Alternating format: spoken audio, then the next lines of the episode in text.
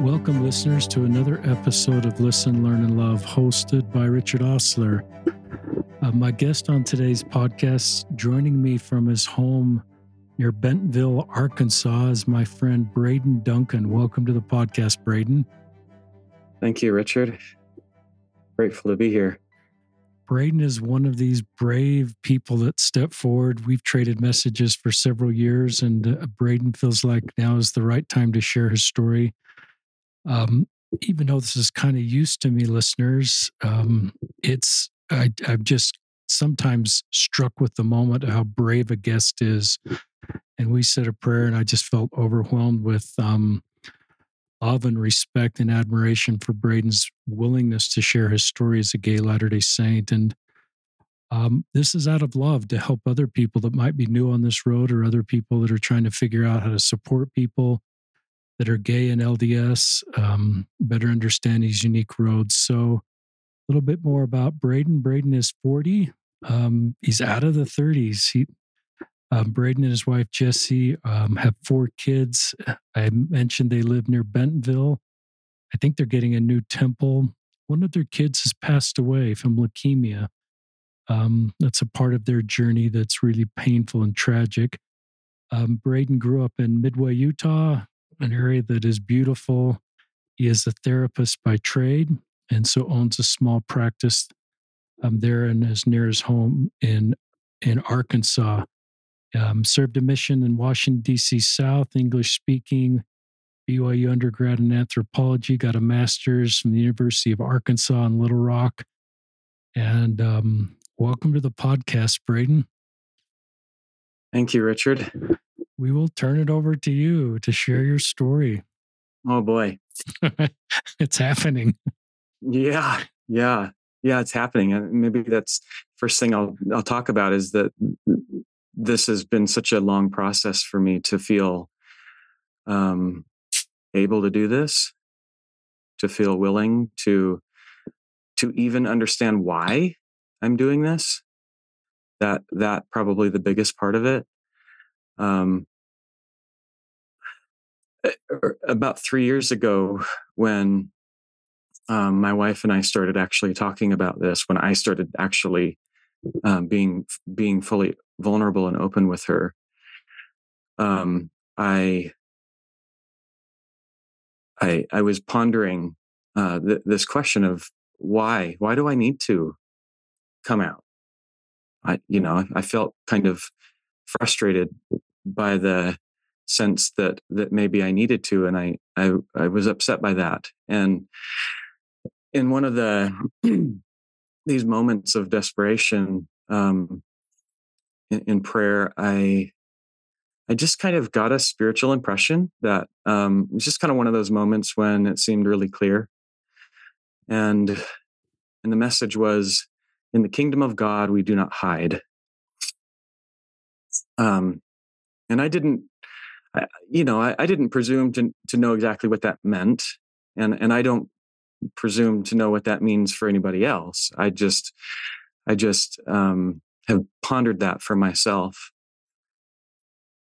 Um, and and don't get me wrong, I, I think there's a difference between hiding and shame and the wise discernment of what you share and what you do not. Right. Um, however, my observation is that I, I, think we all kind of have a natural bias against discomfort, and and because it's uncomfortable to um, to be exposed to something that's very different or doesn't line up with your reality or um, doesn't just doesn't feel comfortable is kind of scary that we tend to uh, I, I think I think that we might tend to call the sharing of vulnerable experience as poor discernment. We, I think we can judge that in others pretty easily um, because it's uncomfortable. And I, I think that that I'm learning to be a lot more cautious um, in that to ensure that that I'm not weaponizing the gospel uh, principle of discernment to defend against diversity. Um, and so that i think is is something that as i have kind of been opening up myself in, in that way, um, I it's it's allowed me to actually move past the the the automatic no absolutely not. That that comes when um, when you're doing things just because they're comfortable and you're not doing things just because they're uncomfortable and and and and likewise judging others um, and and whether it's right or wrong based on how comfortable it is to you to to to think about. Um, and and so I just ask, I ask, I ask, mm, you know, your listeners and and and our our listeners to um, to trust, not not just in in my sharing of this, but in everybody's sharing of this, that um, that that they're doing everything they can to walk with God on this on this hard journey. Instead in fact instead of instead of deciding whether somebody should or shouldn't um, have shared something vulnerable i think it might be better if if instead we just thank god for the information and and instead ask ask how ask him in prayer maybe how we can use this information to better minister to those around us um, I think that's that's what he wants us to do, right? Instead of um, decide for ourselves whether or not somebody should or shouldn't share something. Love that. Um, and another reason that I I'm doing this is because I care deeply about my family, and um, Jessi and I have a very diverse family. Um, just within our family, we have uh, my wife is black, I am white, our children are mixed. Um, we have uh, uh, neurodiversities among our children. We deal with uh, ADHD, OCD, and autism. Um, and I need my children to know that they belong in the kingdom of God with their diversities and not in spite of them. Wow. And that there's nothing that can separate them from the love of Christ. Not tribulation, distress, persecution, famine, nakedness, peril, all, all the things that Paul that Paul referenced, death, life, angels, principalities, you know, no height, no depth, no creature. And and I'll add, and certainly not the diversities that they live with that they didn't choose. Nothing shall be able to separate us from the love of God, which is in Christ Jesus our Lord, which I think defines the gospel. The love of God, which is in Christ Jesus our Lord. That is the gospel. And, and I need them to know that, um, that they can bring every part of themselves to the gospel and, and they can, they can belong and that they do belong. Likewise, I, I want to offer a hand of friendship to um, those in my community who are vulnerable, who feel alone in, in their struggle, such as I did as a youth, who feel that there's nobody that, that understands what they feel like. Um, and and, and I, I, I, I, I want to be clear that I, I don't I don't say offer a hand of friendship as in kind of I'm, I'm reaching down sort of thing. I don't I don't think that I'm um, the strong and and that, that I want to help the weak. I I think it's more like um, I, I, read a, a, great metaphor um, once about you know you're on your mountain and I'm on my mountain and you're climbing yours and I'm climbing mine and I'm not to the top of mine, but because of where I, I stand, I can, I can see your path um, in ways that maybe you can't. I can see obstacles that I can, that I can guide you to, or I can, I can provide guidance that, that, that you're just too close to, to be able to discern. and likewise you can offer that to me so so i just want to be clear that i i i see myself as as one of those um, who are the weak that that we're ministering to um and this is it's interesting that uh, you know i consider myself a pretty empathetic person um but somehow somehow I have had the least empathy for the people that I identify most closely with in in in, in struggle.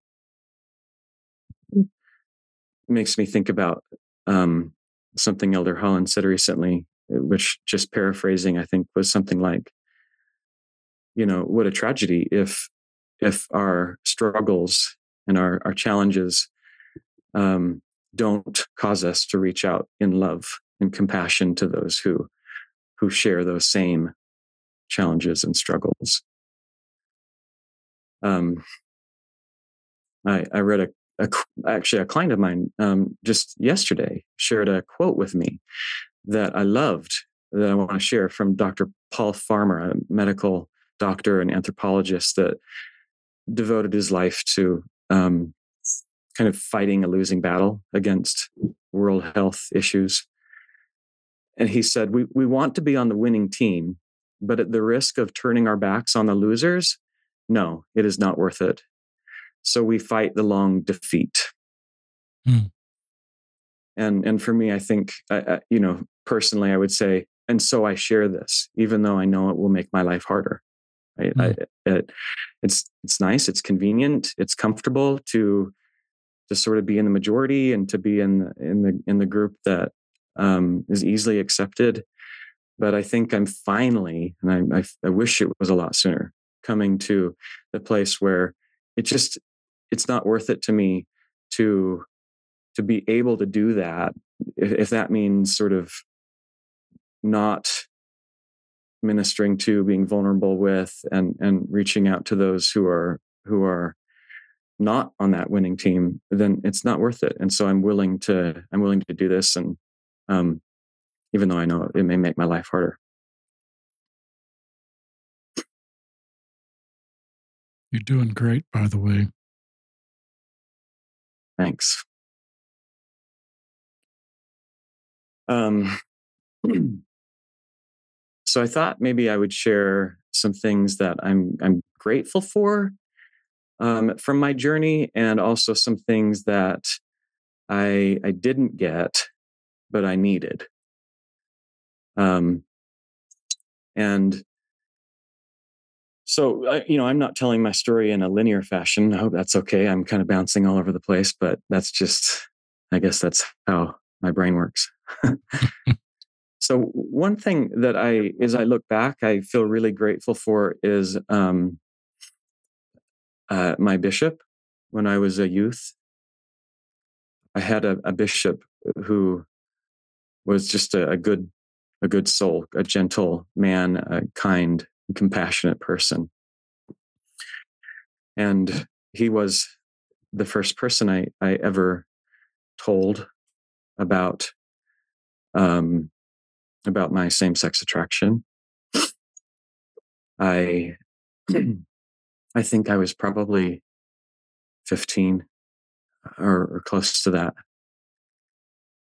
And um, he he he introduced me to uh, the grace of God, the mercy and love of God, mm. um, and and through the kind of response that he had for me, it helped me come to see in my mind God as a as that kind of a person who who when I share the most vulnerable part of me, he has his arms wide open.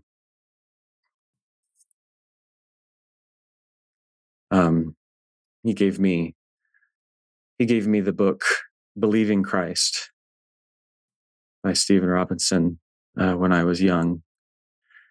And I poured over that book over and over and over.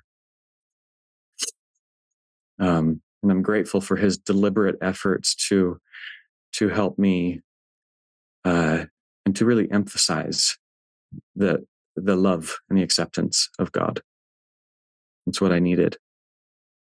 He didn't just not react badly, but he did things on purpose to help me learn that I belonged. He, he wanted to make make sure that I got the message. Um, he, for example, he would, you know, even though he knew I was a wreck, sometimes he he'd, he'd call me and invite me to go to the temple with him, and we'd we'd go to the temple, just he and I.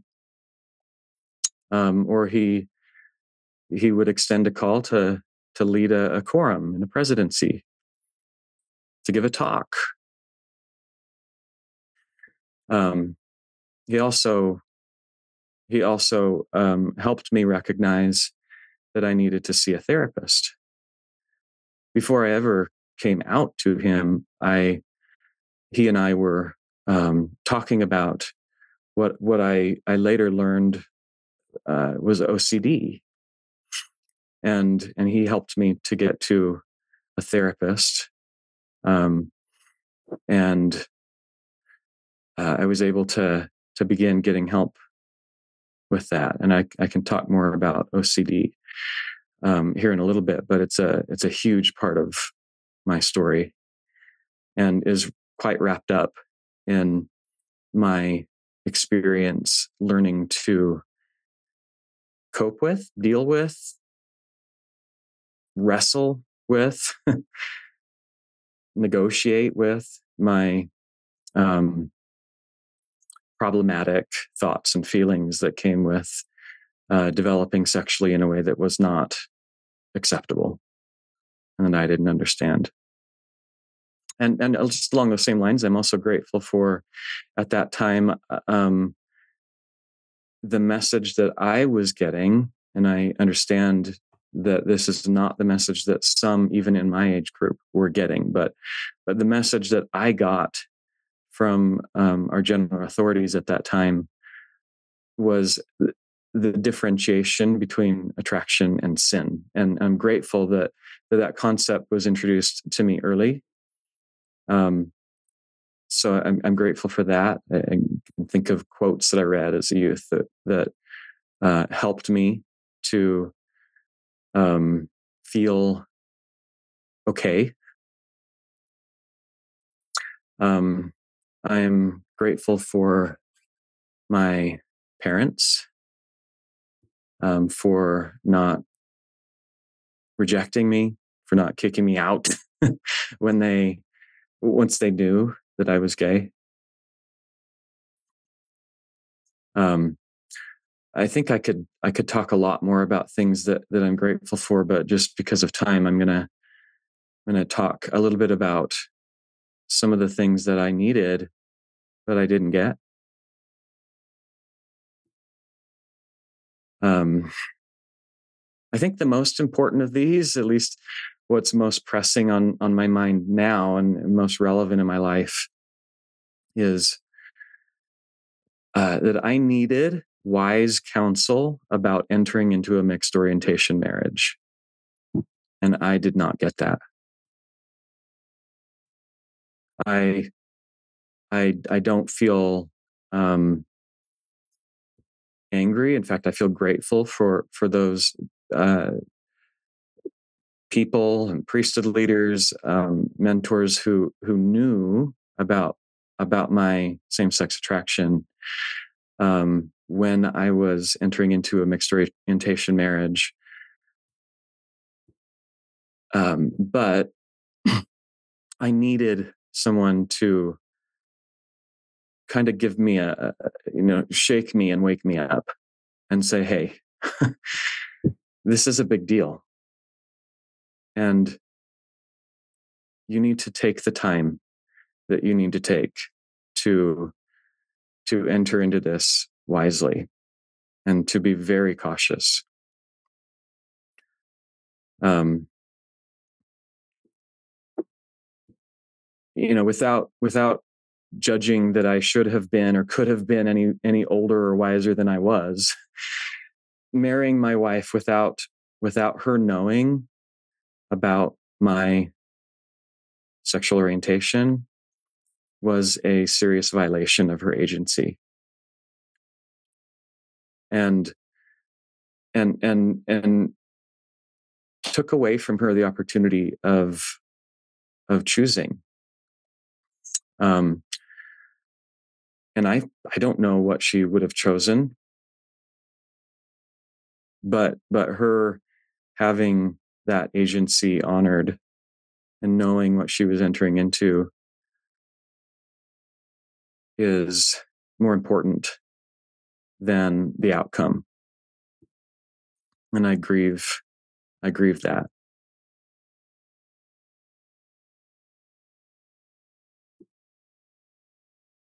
Um she uh, you know obviously I, and i hope that you know if she's on this podcast that she will be able to to share honestly and vulnerably uh, what that means for her. And anybody that knows my wife knows that that she will be able to do that with clarity and with power. Um and and that's my wife is not afraid of, unco- of of discomfort and i'm grateful for that in her. But from my perspective um and this is a perspective that i've gained as I have um, been able to sort of acknowledge the the whole story instead of my kind of pushing away um, half of the experience that we were having over the last 13 years. I say the last 13, that was when I came out to her. Um, over the 13 years before we started talking about it,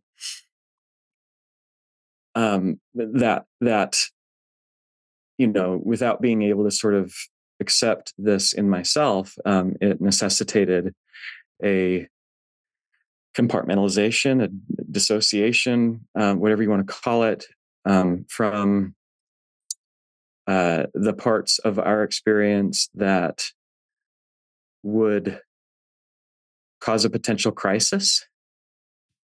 So i would find i, found ways to um, deflect uh, attention or um, clarity on on the reality that our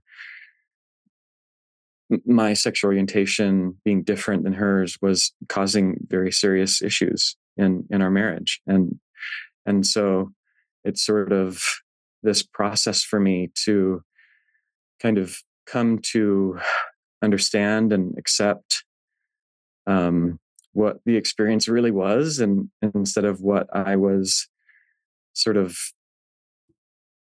telling myself um, how how I was narrating it to myself. Uh, for her, I think I think that this not knowing, but but facing the the difficulties of having differing sexual orientations um, produced immense and long lasting confusion and suffering for her that that without more vulnerable honesty for me eventually led her to assume their feelings or assumptions were wrong or their needs were unreasonable um, and because i was uh, unable to acknowledge the problem that my sexuality was in in the marriage or i should say the difference of the difference between um, the sexual orientations I had, like I said, I had to deflect the cause of these things, and and many times I I regret to say it was it was uh, deflected onto her. Um, and so for for 13 years, we kind of existed in this sort of pattern of, um, you know, experiencing the the just the inherent challenges of of having differing sexual orientations um, that you know for example you know her maybe not feeling just not feeling like i'm very attracted to her right? I mean which which of course can be an issue in in any marriage but but it's important to acknowledge that, that that's always an issue. And it's in a and i would i would suggest a more serious issue in a, in a mixed orientation marriage. Um anyway, so just sort of, you know, wrestling, um, have, having difficulty with um, not aligning, and then sort of having this maybe an argument or, or an uncomfortable um, uh, discussion about about what was wrong, and and then um, you know usually I would eventually sort of just feel bad and promise to do better at giving her more of my attention and my, my time and and um and I, I was truly sincere right? And and and always am um in that way and and then maybe that slowly fading off because I don't have that that natural um drive and and then you know this pattern sort of repeating itself um, with those painful things happening that I described earlier as a result of of me not being vulnerably honest with her completely. Does that make sense? It does. I just wrote down the word brave, and this is really helpful. No one's ever talked about the counsel they wish they would have had going into a mixed orientation marriage. And that's just a, and I'll probably comment more once you're done with this, your story, but that's just a, such a helpful segment for mm. listeners considering walking this road. Yeah, it's one of those hard things to understand, you know. It's um I mean even for myself, I'm I just feel so grateful for my marriage. I feel so grateful for my wife and for my family. And and somehow at the same time I'm I'm holding um, just a, a real caution, you know, for anybody else, and and and also just in uh, you know trying to be really honest with the fact that uh, if if I had been vulnerably honest with her, we might not be married. Yeah. But like I said, um, individual agency is is more important than the outcome. Um,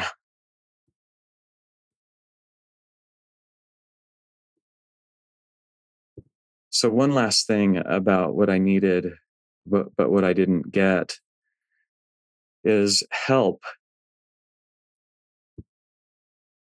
Basically, uh, is is help keeping my identity together right i mean you think about um, i was just talking to my wife this morning about this and she's just has a brilliant mind in um, child development and human development.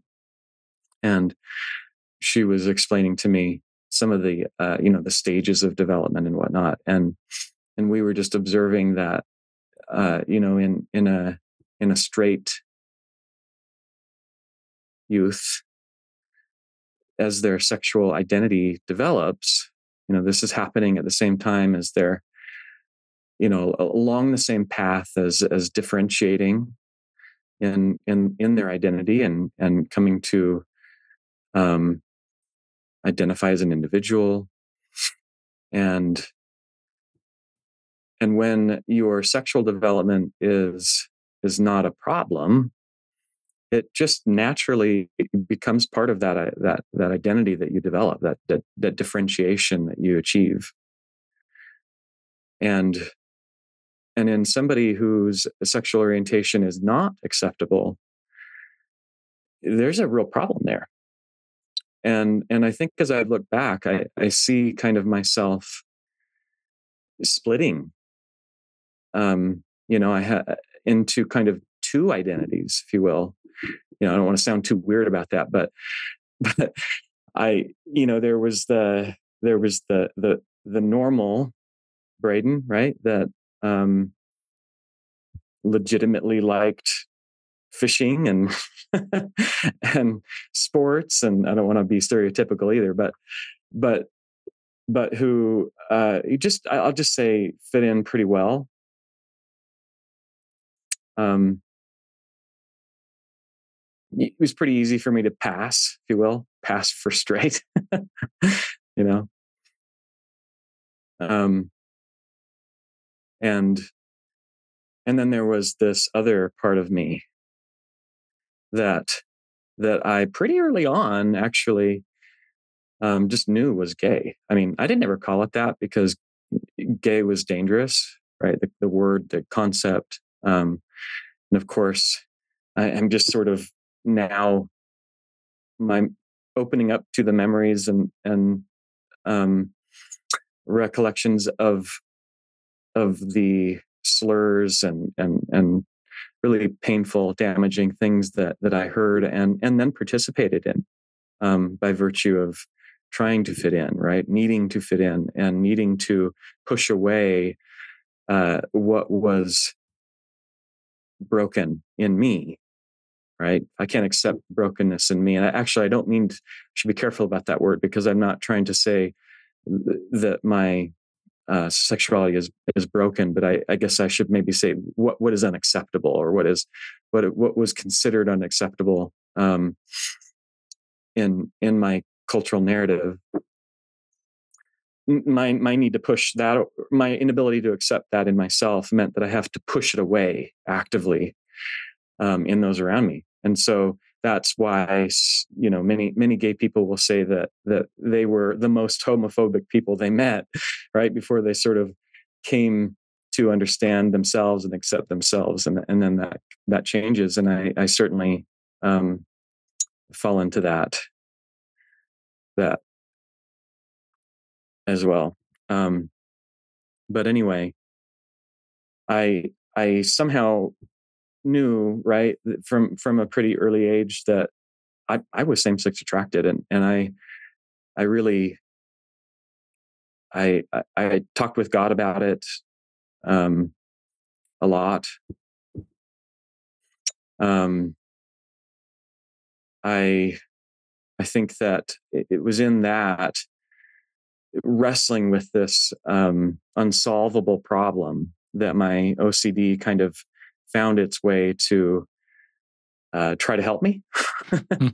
You know, OCD uh, became it, it, was functioned for me to uh, help me achieve a sense of control over uh, an unsolvable problem, a um, an irreconcilable uncertainty that that existed for my future, for um, what these thoughts and feelings meant in uh, my life, my eternal plan.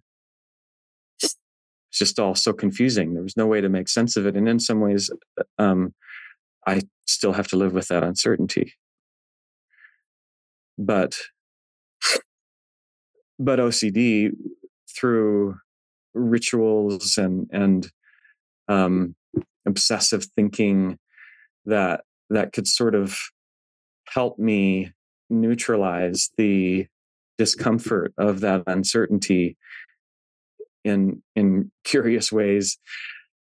It it helped me to not have to actually deal with the crisis right? So instead of actually um reconciling with the the the problem of my thoughts and feelings, I could compulsively repent.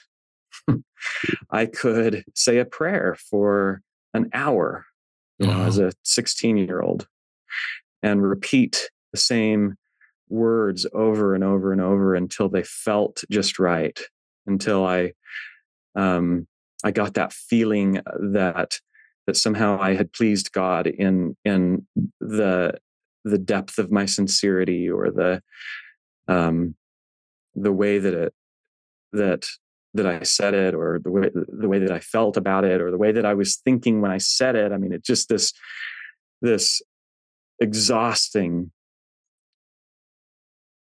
demand to feel okay about the things I was experiencing that had no other way of feeling okay about. And so uh, I, that's actually, um, yeah, that, like I said, I, I talked with my bishop about these things and he helped me see that this was not, this was not normal, that God didn't, didn't need me to be praying every, you know, sometimes two, three times a day for hours at a time. Um, and so anyway, I, I really, I really needed help in what, what, what I basically what I said I want my kids to know and to learn, you know, that, that you don't have to separate yourself, that you can bring your whole self to, to, to, to the gospel, to God. And, and he, he will help you to know how to do that authentically. I, I believe that. I I believe in the gospel. I have a testimony of of Jesus, of um, the covenant of His grace, and and I treasure that. And sometimes it can be hard to to know how to fully accept yourself um, and to fully accept the covenant. Um, but you know, as as I think I've heard Jared Halverson say, you know, it's in the proving of of contraries that that the truth is made manifest. So actually, I think he quotes Joseph Smith there, but but the idea that that it's as we wrestle between two paradoxical ideas um, we find our way. And I'm just striving to do that um, with God. I'm just striving to do that with the Spirit, you know. And and it's it's rich, but it's hard and it's painful and it's scary. It's really scary. I I suffer with a lot of anxiety. My OCD is is absolutely not you know cured or in control. I mean i i just live with it. Mm. and i and i um and i strive to help others live with it. That's that's a big part of what i do is in my in my career.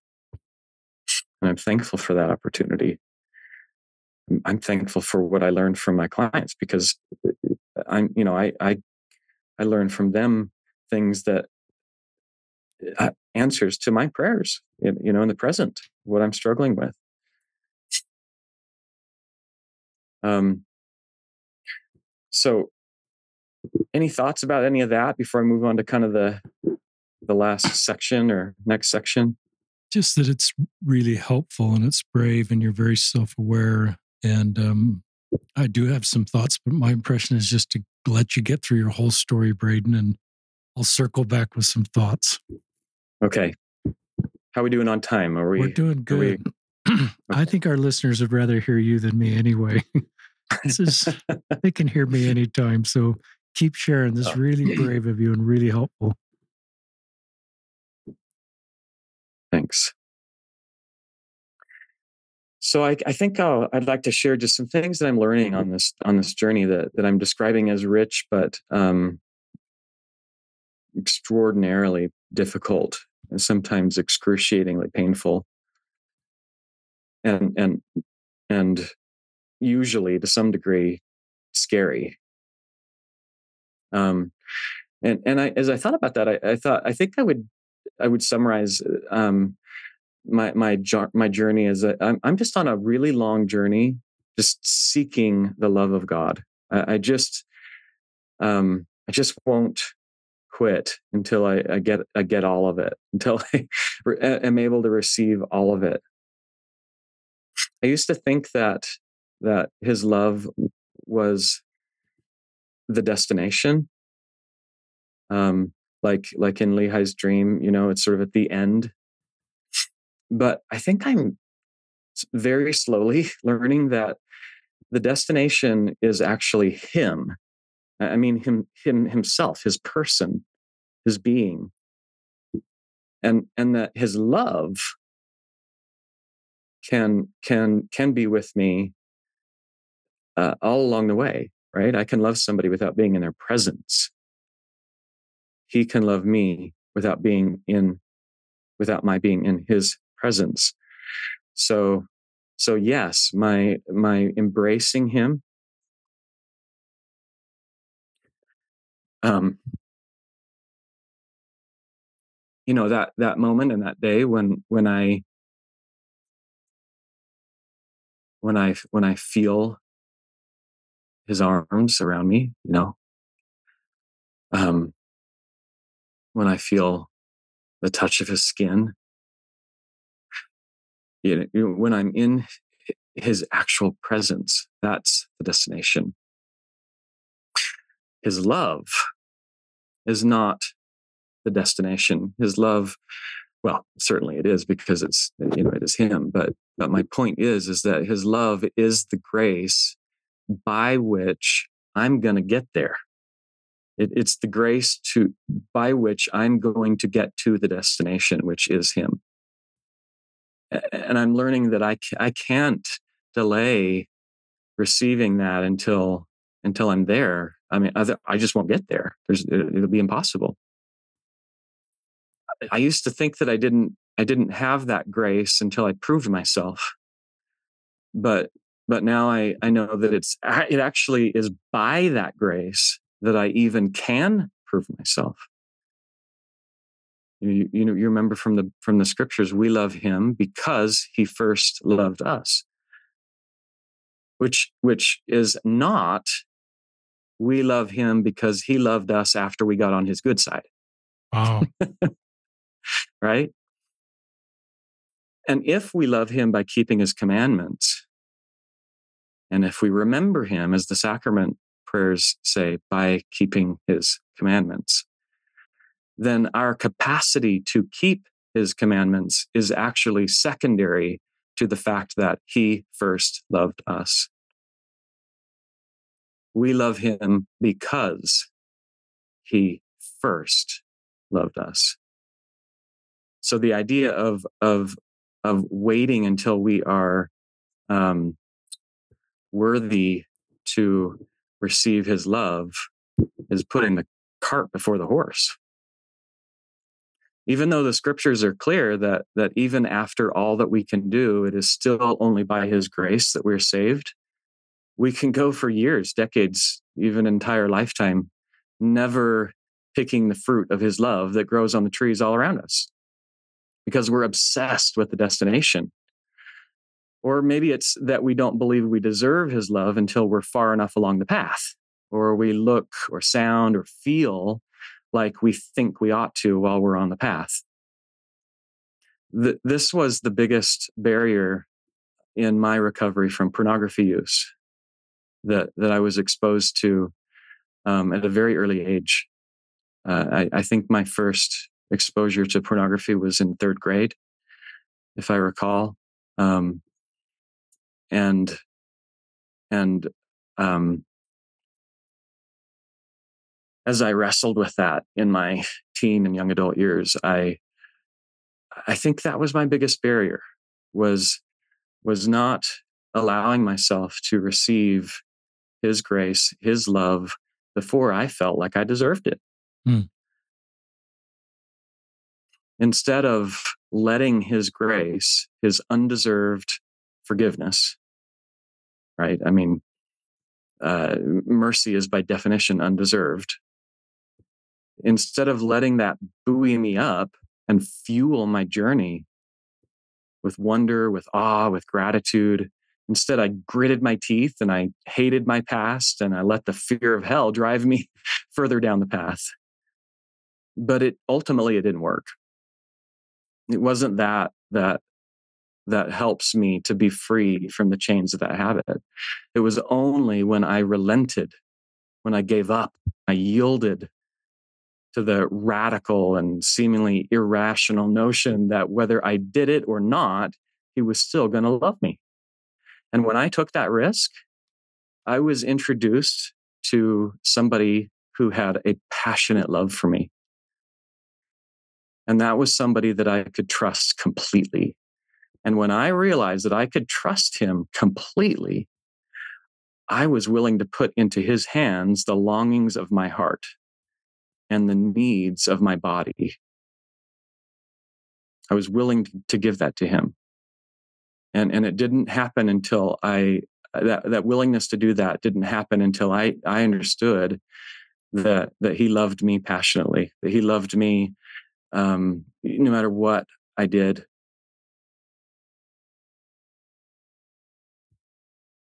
I think this is, you know, the kind of relationship that, uh, you know, I think of the widow of Zarephath in, in the Bible, um, you know, asked to give her last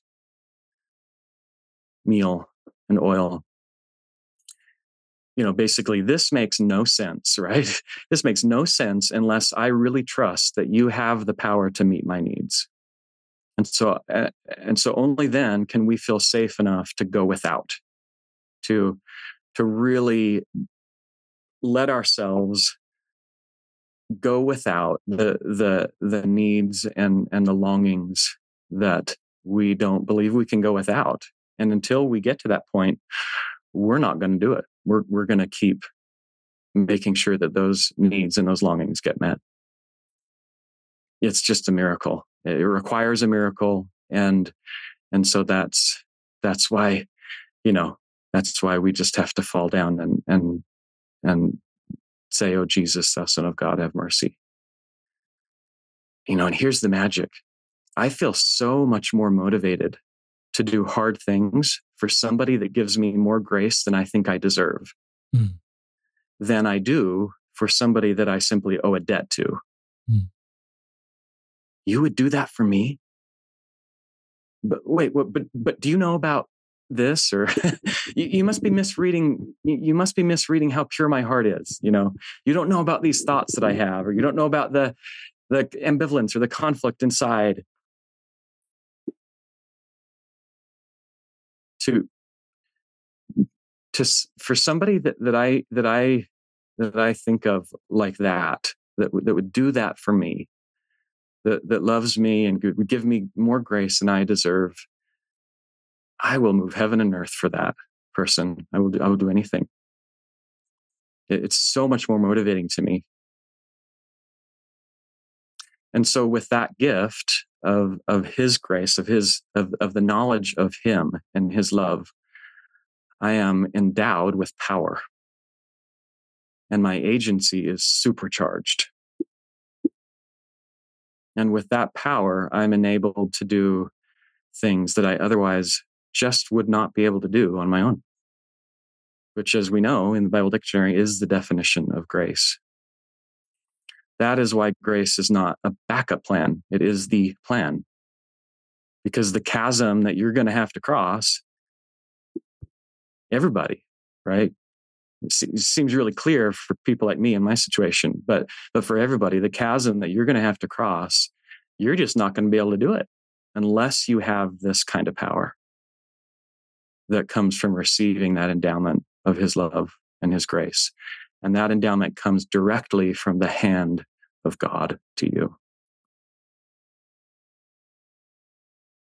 And so, yes, it's vital that we don't um, adulterate in our minds the truth that we love Him because He first loved us. Uh, doing that will will cause us to resist our only hope, which doesn't make any sense. I'm also coming to trust that God can take anything that I bring to Him in whatever state that that thing is in and return to me healing and peace and grace. I, I wish I could say that I've always brought him obedience. I wish I could say I've always brought him, um, you know, this flawless crystal vase that I've I've carefully and perfectly designed and lined with gold. but the truth is, is that that that that usually what I bring him is broken. It's it's been used when it shouldn't have been. It's it's something I could have taken more time on, but I didn't. Um, I mean, the truth is, is I really could have done better. But what I'm learning about God is that He can receive whatever we give Him, and and He can do wonders with it. And and that reality is just wearing me down. I mean, it's wearing down my resistance to His grace, and I'm thankful for that. And as my resistance is breaking down, I'm learning that He cares about me a lot more than that vase that I give Him whether it's ideal or whether it could could really could have been a lot better. I think what he really wants can be given to him in any condition at any point, no matter where it was or what it was used for before it got to him. I think what he really wants is that choice that we make. It's the choice. Whether it's in wisdom from the beginning or in desperation after a lifetime of foolishness, the choice to turn to him.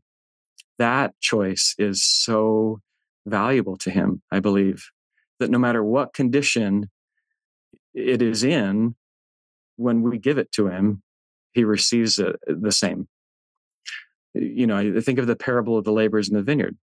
Each worker, whether they worked an hour at the end of the day or whether they worked from sunup to sundown, was rewarded the same. And I think it wasn't their labor that he was rewarding them for, it was their choice to hear his call.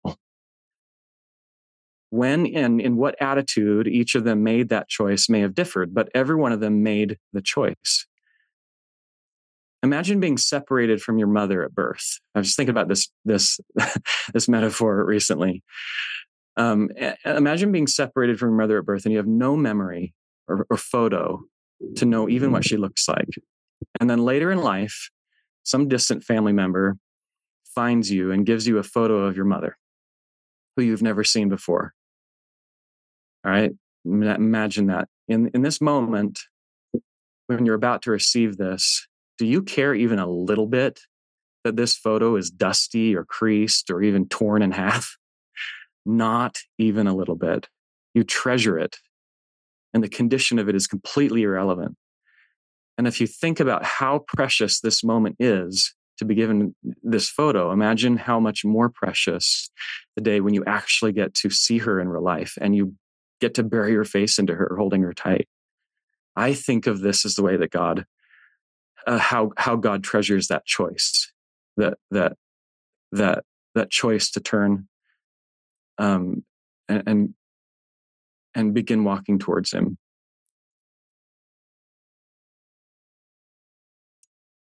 Um, and I have one more thing, uh, if if I could, if if I please, have time, please go for it. Um, I I am just learning to strip away um, any demands that my faith makes on God, except for two. I've recently decided I have two demands that my faith uh, that that I'm not willing to let go of. And and the first is that when when I die and when I stand before God, that Jesus is standing next to me and I hear him say, Father, behold the suffering of him who did no sin. You know, behold my servant Braden. And that he he he he is with me in that moment. That is is is the first thing that I expect of my faith. Um, and and the second is that I will be raised up as he did in the resurrection and my family. And I'm not there yet, but but I I am trying to strip away everything else. Um, and I wish I could say that that's that's because I want to, but you know, a, big part of this is um, when our second son Ben, um, he he got he got leukemia, acute myeloid leukemia, along with a, a genetic variation that that made it extremely difficult to treat. Um, I'm I'm feeling anxious about the time, but if you're okay, I'm just going to tell this story, and then if we need to edit, you know, okay. Let's hear about Ben. um, so you know i mean i mean I, I could probably stop there right and just say that that a child suffering and a child dying um you know that doesn't happen without a lot of prayers right? It doesn't happen with a lot of faith of people who are just pleading for that not to happen and and then after so much of that, right? We fought for nine months um, in very intensive treatment, many, many days, many, many nights, over a hundred um, in in the ICU in, in the hospital. Um,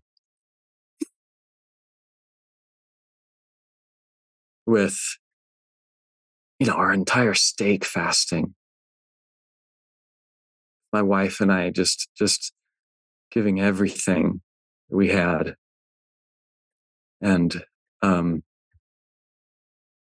being given blessings being uh being given um you know well-intentioned family members and loved ones um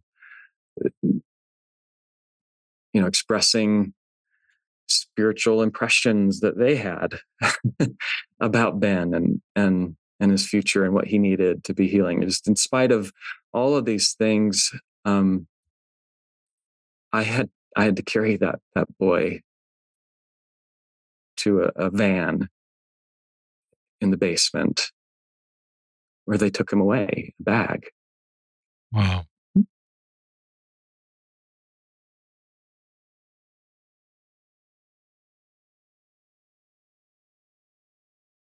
Um, and there's a uh, something that happens, and you know when you go through that, it, you have to learn to hold your faith in a new way. It, to hold on to it, there has to be some serious excavation to to make room for um, for the reality of what shouldn't have happened.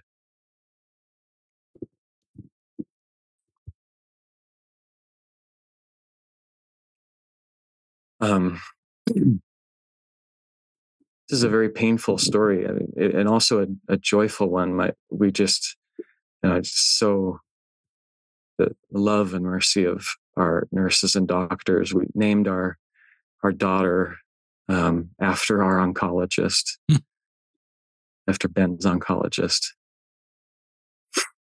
His name was Amir. Her middle name is Amira. Um, uh, uh, but but it's just it's just a tragedy, and and and our family has borne a great burden and continues to to to bear it. My kids do, we do. It affects every every part of our life and it just shouldn't have happened. And I'm okay saying that. I don't I don't have to say that God meant for this to happen. I don't believe that he did. I don't believe that that God gave him cancer. I don't believe God gives um, a child an abusive experience, right? Uh, and you know, in other cases, I don't believe that He gives us our afflictions. I think that I think he's there to help us as we go through them. And I don't have to say that he he caused it. In fact, I prefer to see him as as my friend and my support through it instead of the one who has sort of um, up there deciding exactly what happens. And you know, when I started seeing him that way, not not as sort of this this person um, deciding exactly what happens in my life, and instead just seeing him as you know what? Things are going to happen that that he didn't he didn't choose to happen for for me or for my kids. But he can take it. He can take anything that i give him and he can make wonders of it. I like i like to think about god as as somebody who um in fact, it, it, for me, it, it empowers my concept of him. It gives him more power to think of God as as someone so powerful that he can take anything, even even accidents that never should have happened. He can take anything that we give him and he can turn it for for eternal good. He can he can do wonders with it. He doesn't i i personally think that gives that that gives him more power in my mind than than seeing him as somebody that that only has power because he he makes sure that nothing bad happens or nothing happens the way that it shouldn't. No no i see him as as someone much more powerful than that that can deal with with uncertainties and and and problems that come along the way that shouldn't have shouldn't have happened and i think of of, of that as even more powerful. Um part of the painful another painful reality of, of ben's story is that uh, he he went into remission and and he um I won't, I won't go into too much detail but he, we had a we had set up um, a bone marrow transplant for him. He had two donors that that had been identified and were willing to to donate um, and and unfortunately um, we didn't get to do that because uh, because one of one of the critical imaging tests that that they do before they administer an, another round of chemo got missed right? And this this imaging test was was to um, to make sure that that the, the that the chemo hadn't hadn't damaged his heart. Because if it had then then we didn't want to keep giving him that chemo right? And we needed to to think of a different way or find a different route or slow it down or something like that. Um, but that just got missed. Wow. got done but it didn't get reviewed. It didn't get dealt with.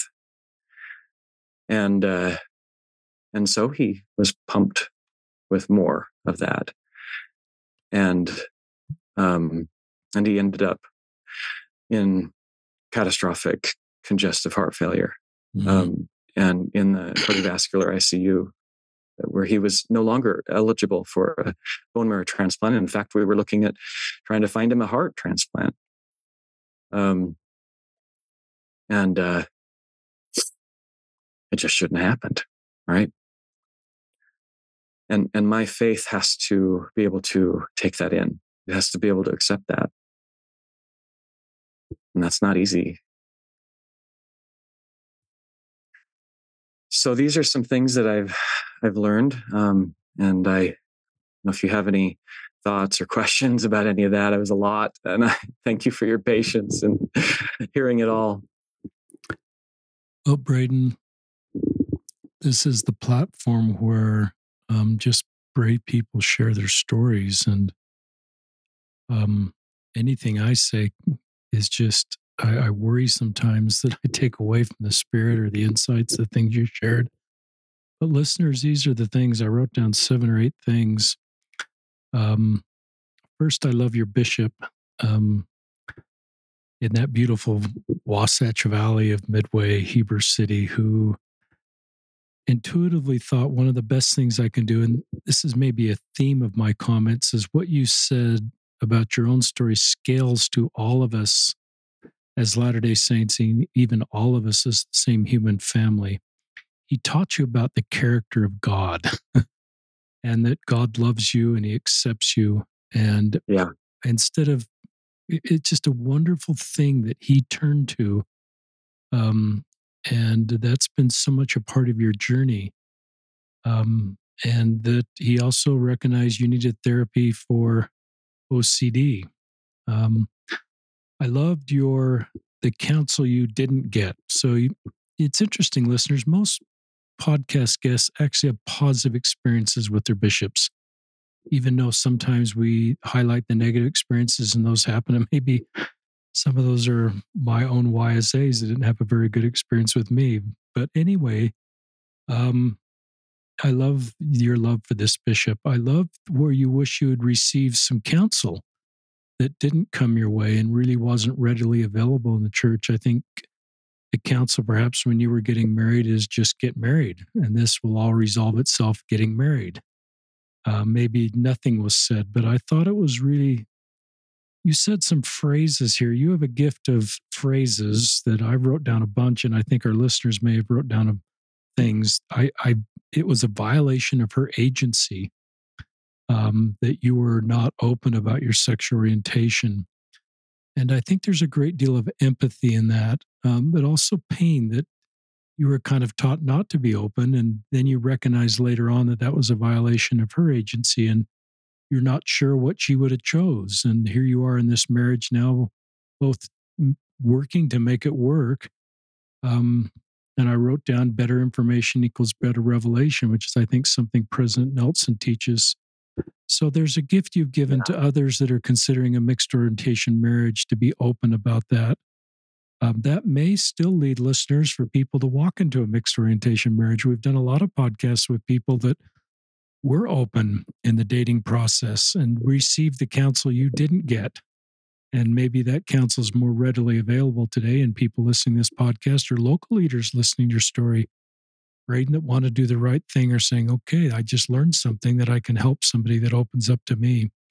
So you still may get revelation to be married in a mixed orientation marriage, listeners. I've I think it's better when people self-determine everything's sort of out on the table, just as Braden's invited us to do. And I wrote about that in the first book. I I also thought all mixed orientation marriages failed listeners, and in a rebuke of the spirit, I've learned that they don't. And um, these are beautiful, authentic love stories. Um, I loved, um, you may be one of the most self aware guests I've ever had. And I've thought as you've been talking, um, if that's partly because you're a therapist, partly because you're walking this road, partly because you're just so brave and self aware, but you're connecting the dots with OCD and wanting that to be in control, where you couldn't be in control of your sexual orientation, your thoughts, and your feelings. And just remarkable work to connect the dots of OCD and sort of what's at the bottom of the iceberg at that and and how you couldn't at that point address the bottom of the iceberg your sexual orientation so you're working through OCD and but I think that will resonate with other listeners in a really healthy way. I love your kind comments about your wife Jessi um, multiple times. in The, we have Jessi listeners lined up to be a guest on the podcast in a while. Um, but this is. I, I, I want to say that just, yeah, um, our story cannot and should not be understood um, through this podcast, right? I mean, uh, I mean, not that, not that somebody is interested just in our story, but I'm just saying that our story could not be understood without without her reality, which which is painful. It will be uncomfortable to to acknowledge that, um, and and that's okay. And I think that's a healthy way to look at this. Um, the next point I wrote down is this is, I think, one of the gifts of your story is this is what scales to our whole faith community is your insights about God, the character of God, and his love for all of his children. This isn't theoretical for you, Braden. You're not teaching this from a theoretical ac- academic. I'm reading talks and sort of regurgitating content of talks, which is good, listeners. I'm not saying that's not good. You are teaching this because you're walking this road and it's real to you. And when you talk about undeserved forgiveness and, and love and to trust God completely, and He loves me passionately, you wrote down there's so many phrases you wrote down to talk about God's love for all of us and how that's not a transaction that's there that is a gift to every listener straight or non-straight in the church out of the church um it, and it's part of your mortal mission i you know when you talk about the character of god you do that in such a remarkable way and so this is a story about a gay latter day saint that's true but there's a there's a story in here about learning the character of God. Spencer Thompson, who just be, you know is retired, if that's the right word, as the North Star president, gave one of the best talks about the character of God um, that I've ever heard. Um, he's in a mixed orientation marriage. We've had him on the podcast, but you taught me some things that were just really helpful here, and there'll be people that will re-listen to that segment of the podcast. Um, because the God you described is the God I believe in. Mm-hmm. And uh, um, that was so well done. And then you shifted to Ben, who's gone. Mm. And you talked about I had to hold on my faith in a whole new way.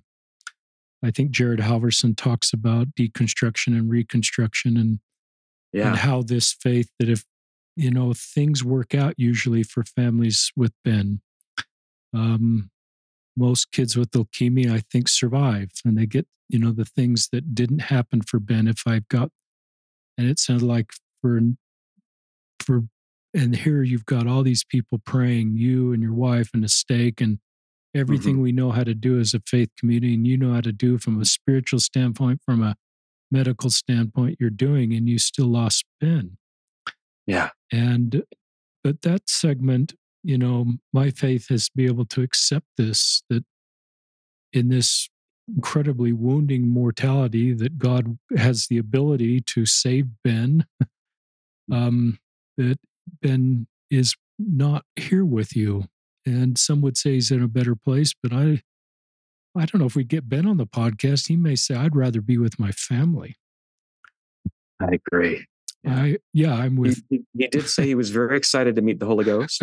um, when when Make a Wish came and interviewed him because they they uh, they offered him a, a special a special trip. Um, but when they came and, and interviewed him, um, one of the people that he said he he wanted to meet was um, was the Holy Ghost. So I, I, know he's grateful for that, but but you're right. I, I think I think he would rather be here, and and and we would rather him be here. Absolutely, and so I'm sorry he's gone, and I love the work you've done. It is also a gift for podcast listeners and everybody that's within your voice is this idea of building faith in a new way. It's a it's a more it's a less brittle way. It's a more stable way. It's a more complex way. It's um, a work in process to get there.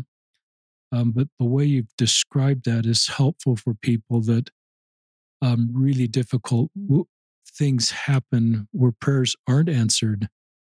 Um, we talk about that a fair uh, uh, in this new book that I've mentioned a little bit, listeners book number three about calling the calling. It's called "Building the Good Ship." Zion will be out in September. We have a chapter on um, helping those dealing with death, and I think we mm. can do better in our faith community about supporting people. Um, and I'll and your story is helpful, but um, so yeah, I, if I if I may just say one thing please. about that, um, you know, it's it's just the reality that uh, the message sent to many grieving people is you know you, you just shouldn't struggle this long or or or your your struggle is um, you wouldn't struggle if your faith was strong enough or you had a, a, a an eternal perspective all of which really just adds to your platitudes that that are comforting to the person saying it and and uh, completely unhelpful um, and and even hurtful to those who who who hear it.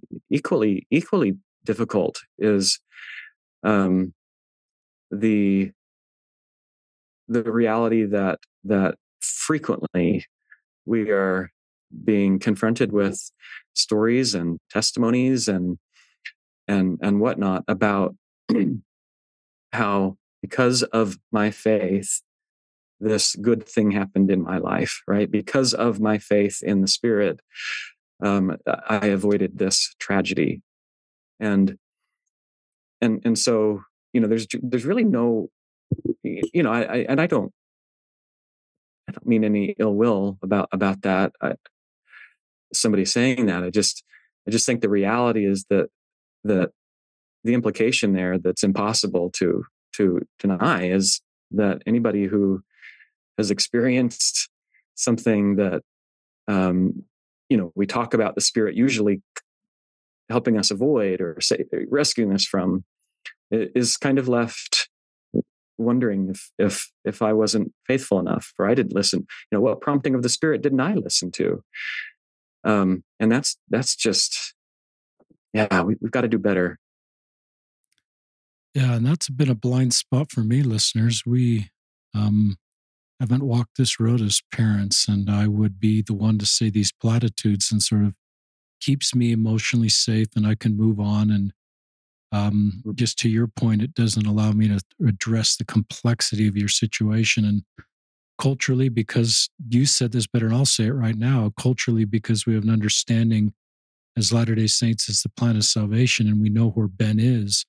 Sometimes we create a culture that really faithful Latter day Saints mourn and then just move on. And we sometimes even share stories of faithful Latter day Saints that kind of move on because of their mm. understanding of the plan of salvation. But what Braden's inviting us to do is to do both. We can have an understanding of the plan of salvation and know where Ben is and grieve our entire life mm. that this kid is gone. Amen. And your family will never be the same. And never.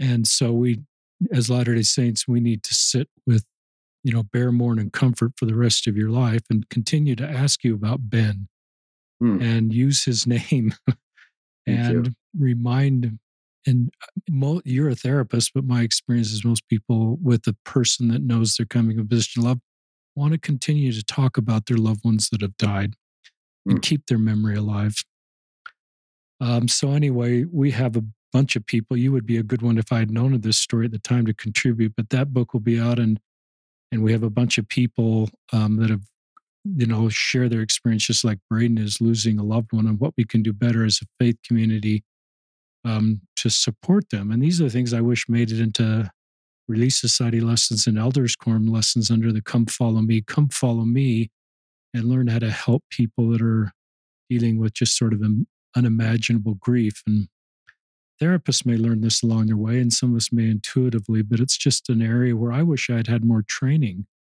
um, as a Latter day Saint. Uh, I loved, I skipped this one. I'm going back to the very first thing. It's what it's one of the reasons you want to be open about your sexual orientation is you want to lead by example in your own family that's full of diversity. Mm-hmm. And you yeah. want out of, this is all out of love. I want my kids who are you know diverse probably and probably all families to some extent are diverse um, that they want you want them to know they belong in the kingdom of god because dad is diverse. He is a sexual minority. Um, and you knew that early on. Um, even though you could pass you knew that about you. And so i think that's really important principle for all of us as latter day saints is um, if we're part is to be open and vulnerable just like braden's role modeling here in appropriate situations about being a minority or working through things because i think it makes you a safe person i think it's part of creating zion this beautiful diverse zion that you're modeling in your own family we can model in our faith community and it makes us stronger um, to be unified in the gospel of jesus christ and take all of our differences and there's a scripture in nephi about knitting uh, knitting together, knit our hearts are knit together. That's better paraphrasing. But when I think of that, I don't think of all that yarn and different fabric coming together is the same. I think it is all this very different fabric, different color, and all that unit and the unity that creates in all those differences. That's just some visual imagery. I'm going to send and, it back to you. Something, but, but keep, yeah. I was just going to say, and, and definitely something that we're striving for, right? I, I certainly wouldn't describe um, our family using the word Zion, but we are, but we certainly are, are are diverse, and we're certainly striving to um, to learn to accept each other. And, and I agree that that there is strength in that. Um,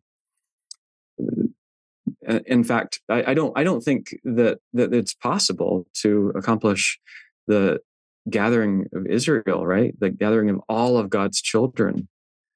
Um, and unless we really uh, can embrace that, you know, unless we can, like Elder Soares taught with the metaphor of the two rivers, right? Until we can not see it as we're trying to bring these people into our river, but rather we see it as our river and their river are coming together and we're creating a whole new river together. I mean, it's it's a completely new creature. Um, and that can only happen with all it depends on everybody. It doesn't doesn't depend on on one person becoming more like the other, but rather both people entirely respecting um, in a purely mutual way each other and becoming something new. Love that. Any final thoughts you'd like to share? Oh, um, I think I've probably said too much. um, so, no, I, I don't think so. I'm just grateful for the time you've taken with me, Richard. Well, there's a bunch of listeners that would love to reach out, well, however they're listening, and just give you a big hug mm, for um, the principles you shared and the insights you shared and the the character of God you helped us all better understand. This God that brings peace, healing, and grace. Um, the God that heals our wounded hearts. Um, your courage to share your story as a gay Latter Day Saint and the realities of your lives. You're, you know, I use this quote a lot, listeners. The wounded healer a minister's service will not be perceived as authentic unless it comes from a heart wounded by the suffering about which he or she speaks. The great illusion of leadership is to think others can be led of a desert by someone who's never been there. Mm. But in this podcast and in your your clinical work and in your pastoral work and your church work and your family work, you're you're the wounded healer. Um, this is not theoretical mm. to you. This life in the desert, you know this and you've helped a lot of people being on this podcast and just other places that you serve. So, Braden Duncan, thank you. We know you're not perfect. I know you're nervous about perhaps me being complimentary of you, but it's true. And um, and who you are and the work you're doing and the lives you're blessing by being authentic and reducing shame about who you are and is so helpful and so needed. So thank you from all of our listeners. Um, this is Richard Ostler and Braden Duncan signing off another episode of Listen, Learn, and Love.